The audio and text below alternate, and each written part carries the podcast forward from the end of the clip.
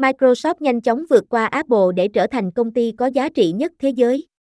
Tài liệu từ Internet, Lê Quang Văn Dịch, giải thích và thực hiện phần kỹ thuật số, ngày 11 tháng 1, 2024.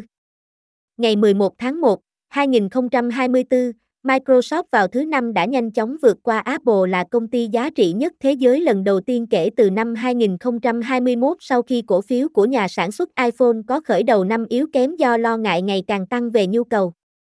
Cổ phiếu của Microsoft đã tăng mạnh kể từ năm ngoái, nhờ vào sự dẫn đầu ban đầu của công ty trong lĩnh vực trí tuệ nhân tạo thông qua khoản đầu tư vào nhà sản xuất chat OpenAI. Cổ phiếu của Microsoft đóng cửa cao hơn 0,5%, mang lại cho nó mức định giá thị trường là 2,859 nghìn tỷ đô la. Nó đã tăng tới 2% trong phiên và công ty có giá trị 2,903 nghìn tỷ đô la trong một thời gian ngắn.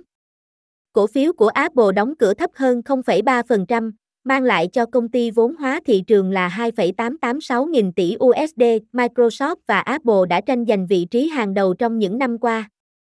Không thể tránh khỏi việc Microsoft sẽ vượt qua Apple vì Microsoft đang phát triển nhanh hơn và có nhiều lợi ích hơn từ cuộc cách mạng AI tạo nội dung, nhà phân tích Jin Luria của JA Davison cho biết.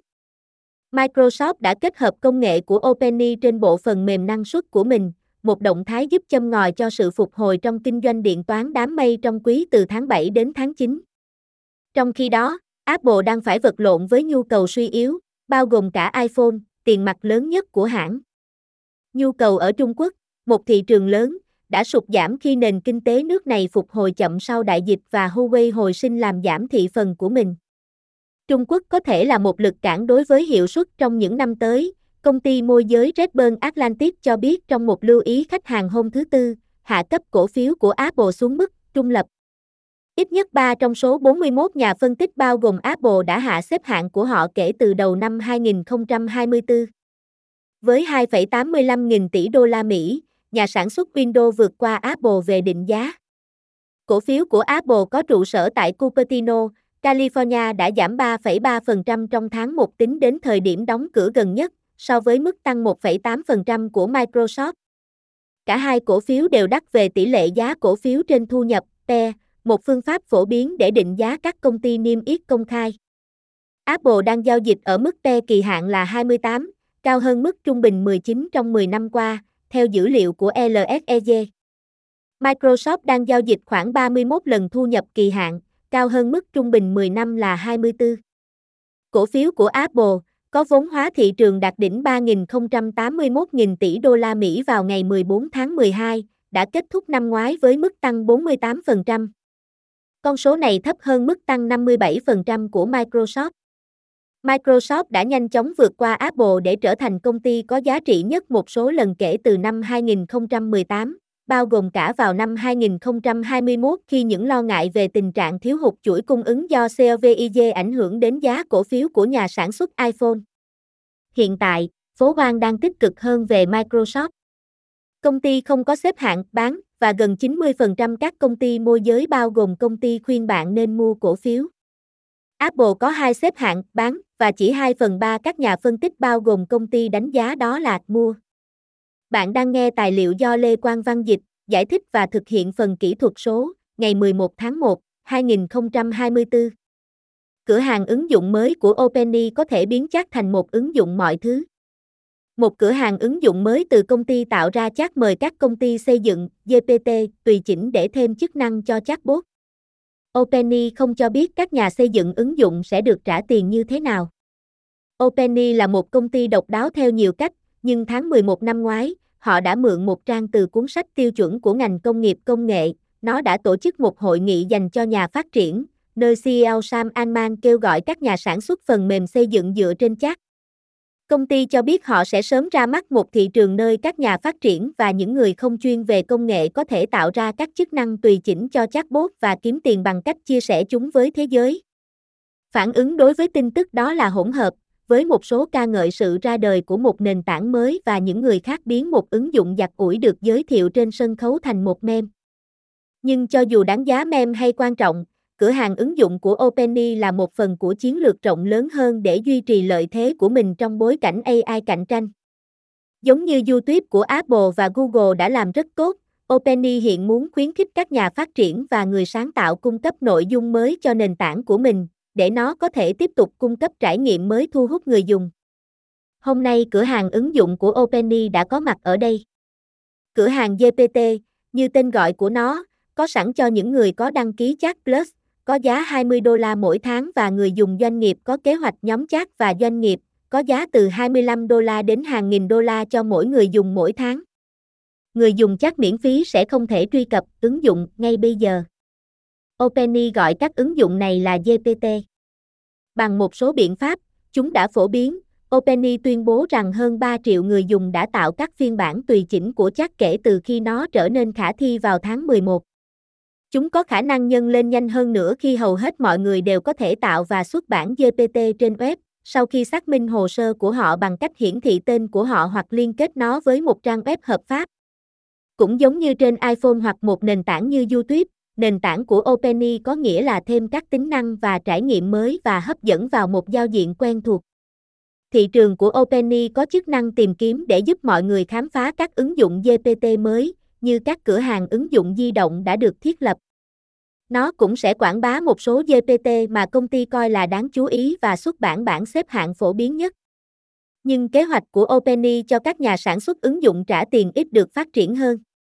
Điều đó có nghĩa là các nhà phát triển, cả lớn và nhỏ, làm việc trên các ứng dụng GPT, đang có một bước nhảy vọt về niềm tin rằng các điều khoản sẽ thuận lợi. Không có khoản thanh toán tiền tệ rõ ràng nào được cung cấp, OpenAI hiện đang dựa vào sự cường điệu đáng kinh ngạc xung quanh chat để thu hút các nhà xây dựng vào nền tảng của nó. Triển vọng không xác định.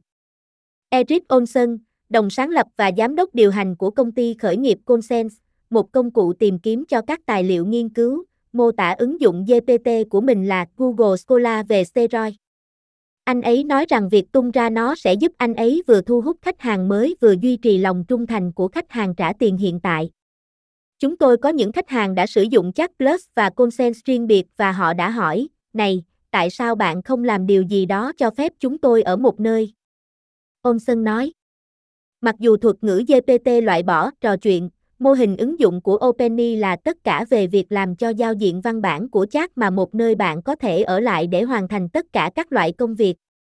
Thông tin từ các ứng dụng GPT như của Consens được đóng gói trong cùng một cuộc trò chuyện qua lại thường xảy ra trong chat, mặc dù có logo dành riêng cho ứng dụng. Cách thức hoạt động của nó là người dùng truy cập GPT dành riêng cho ứng dụng, chẳng hạn như hướng dẫn đi bộ đường dài Andre, công cụ thiết kế Canva hoặc gia sư mã của Khan Academy và thực hiện truy vấn giống như họ làm với chat gốc. Chat cũng hoạt động như một loại trình dịch hoặc trợ giúp cho các ứng dụng GPT. Khi WIREG yêu cầu Andre GPT đề xuất đi bộ đường dài 2 giờ ở Berkeley, California, chắc đã trả lời bằng cách hỏi việc đi bộ vất vả như thế nào và liệu đường mòn có thân thiện với chó hay không. Chắc sau đó đã xin phép gọi API của Andre và bàn giao truy vấn cho Andre, trước khi đối chiếu và hiển thị đề xuất quay trở lại. GPT cũng bị hạn chế, về mặt nội dung, bởi các chính sách và hướng dẫn mà OpenAI đã đưa ra. Khi được yêu cầu thiết kế thiệp mời dự tiệc sinh nhật với Đức Quốc xã, GPT của Canva trả lời, tôi xin lỗi, tôi không thể hỗ trợ yêu cầu đó. Hãy tập trung vào việc tạo ra một cái gì đó tích cực và phù hợp. Các công ty nổi tiếng không có khả năng vượt qua ranh giới của các chính sách nội dung của OpenAI, nhưng một số nhà sản xuất GPT và người dùng của họ sẽ, và công ty hiện có một mức độ kiểm duyệt nội dung mới để xem xét. Đôi khi trong quý đầu tiên của năm nay, OpenAI cho biết họ sẽ giới thiệu một mô hình thanh toán cho các nhà phát triển và người sáng tạo ứng dụng, công ty gọi họ là nhà xây dựng, những người tạo ra GPT. Hiện tại, công ty chỉ cho biết thanh toán sẽ dựa trên mức độ tương tác GPT của người dùng kiếm được. Chúng tôi sẽ cung cấp chi tiết về các tiêu chí thanh toán khi chúng tôi tiến gần hơn, bài đăng trên blog của OpenAI về việc ra mắt cửa hàng cho biết. Điều này cho thấy mô hình của OpenAI sẽ tương tự như mô hình của các nền tảng thưởng cho các nhà phát triển và người sáng tạo về mức độ tương tác của khán giả và mức độ hiệu quả của họ khi họ đưa mọi người trở lại nền tảng lưu trữ của họ, thay vì mô hình như chia sẻ doanh thu 70, 30 cho doanh số bán ứng dụng mà Apple đã sử dụng cho App Store di động kể từ khi ra mắt vào năm 2008. Canva đã quen thuộc với mô hình thanh toán của người sáng tạo. Ứng dụng thiết kế phổ biến và dễ tiếp cận, tuyên bố 170 triệu người dùng hoạt động hàng tháng và 17 triệu người đăng ký trả tiền, trả tiền bản quyền cho mọi thiết kế cao cấp được sử dụng trong dịch vụ của mình. Canva cũng có vẻ thoải mái với AI tạo ra và nó đã hợp tác với OpenAI và đối thủ Stable Diffusion trong năm qua để cung cấp các trình tạo hình ảnh AI trong ứng dụng của riêng mình. Giờ đây, Canva có GPT tùy chỉnh trong chat, đưa sản phẩm của mình vào bên trong nền tảng AI mà trước đây họ đã khai thác để thêm AI vào ứng dụng của riêng mình. Anwar Hanef, tổng giám đốc và người đứng đầu hệ sinh thái tại Canva, cho rằng người dùng Canva thường muốn tạo ra các thiết kế tùy chỉnh hoặc lặp lại chúng thay vì để một công cụ AI tạo ra thứ gì đó từ toàn bộ vải. Thành thật mà nói, hình ảnh do AI tạo ra đôi khi có thể chỉ là kỳ lạ. Đồng thời, Hanep nói, từ quan điểm của chúng tôi, chúng tôi muốn ở nơi mà người dùng của chúng tôi đang ở. Người dùng Canva có xu hướng thích thử những điều mới, công nghệ mới,